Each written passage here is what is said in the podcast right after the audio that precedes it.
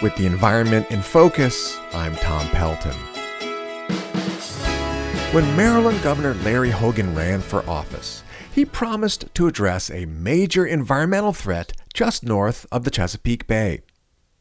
The massive Conowingo Dam, over nearly a century of generating electricity from the Susquehanna River, had trapped so much sediment and pollution that its reservoir was filled to the brim and overflowing.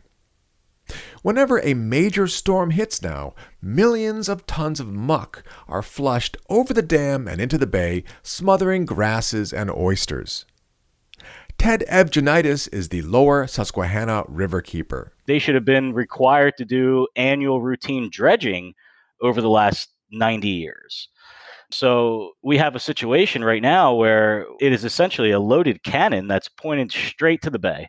Governor Hogan pledged to hold the dam's Chicago based owner, Exelon, responsible for taking care of the problem. At first, Hogan seemed to keep his promise.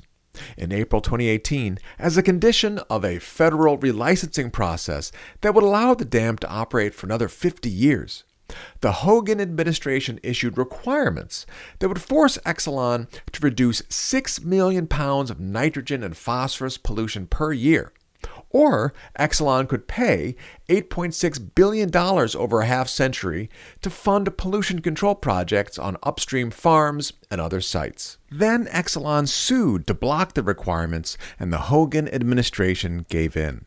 In October 2019, the state signed a settlement agreement with Exelon that abandoned the state's earlier pollution control requirements.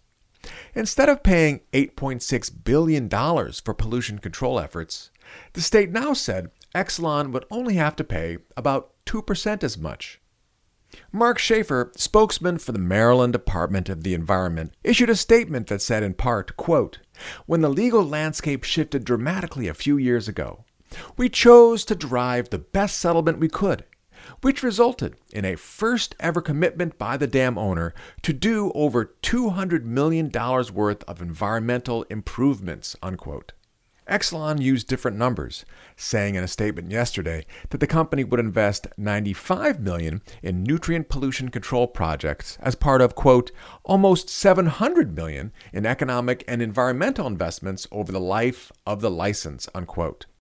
What's strange about these wildly divergent figures, 95 million, 200 million, 700 million, is that they are all much higher than the actual numbers spelled out in the state's legally binding settlement agreement with Exelon.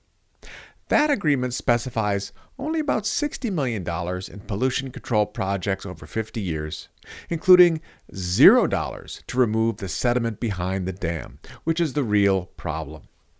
Betsy Nicholas is executive director of Waterkeepers Chesapeake.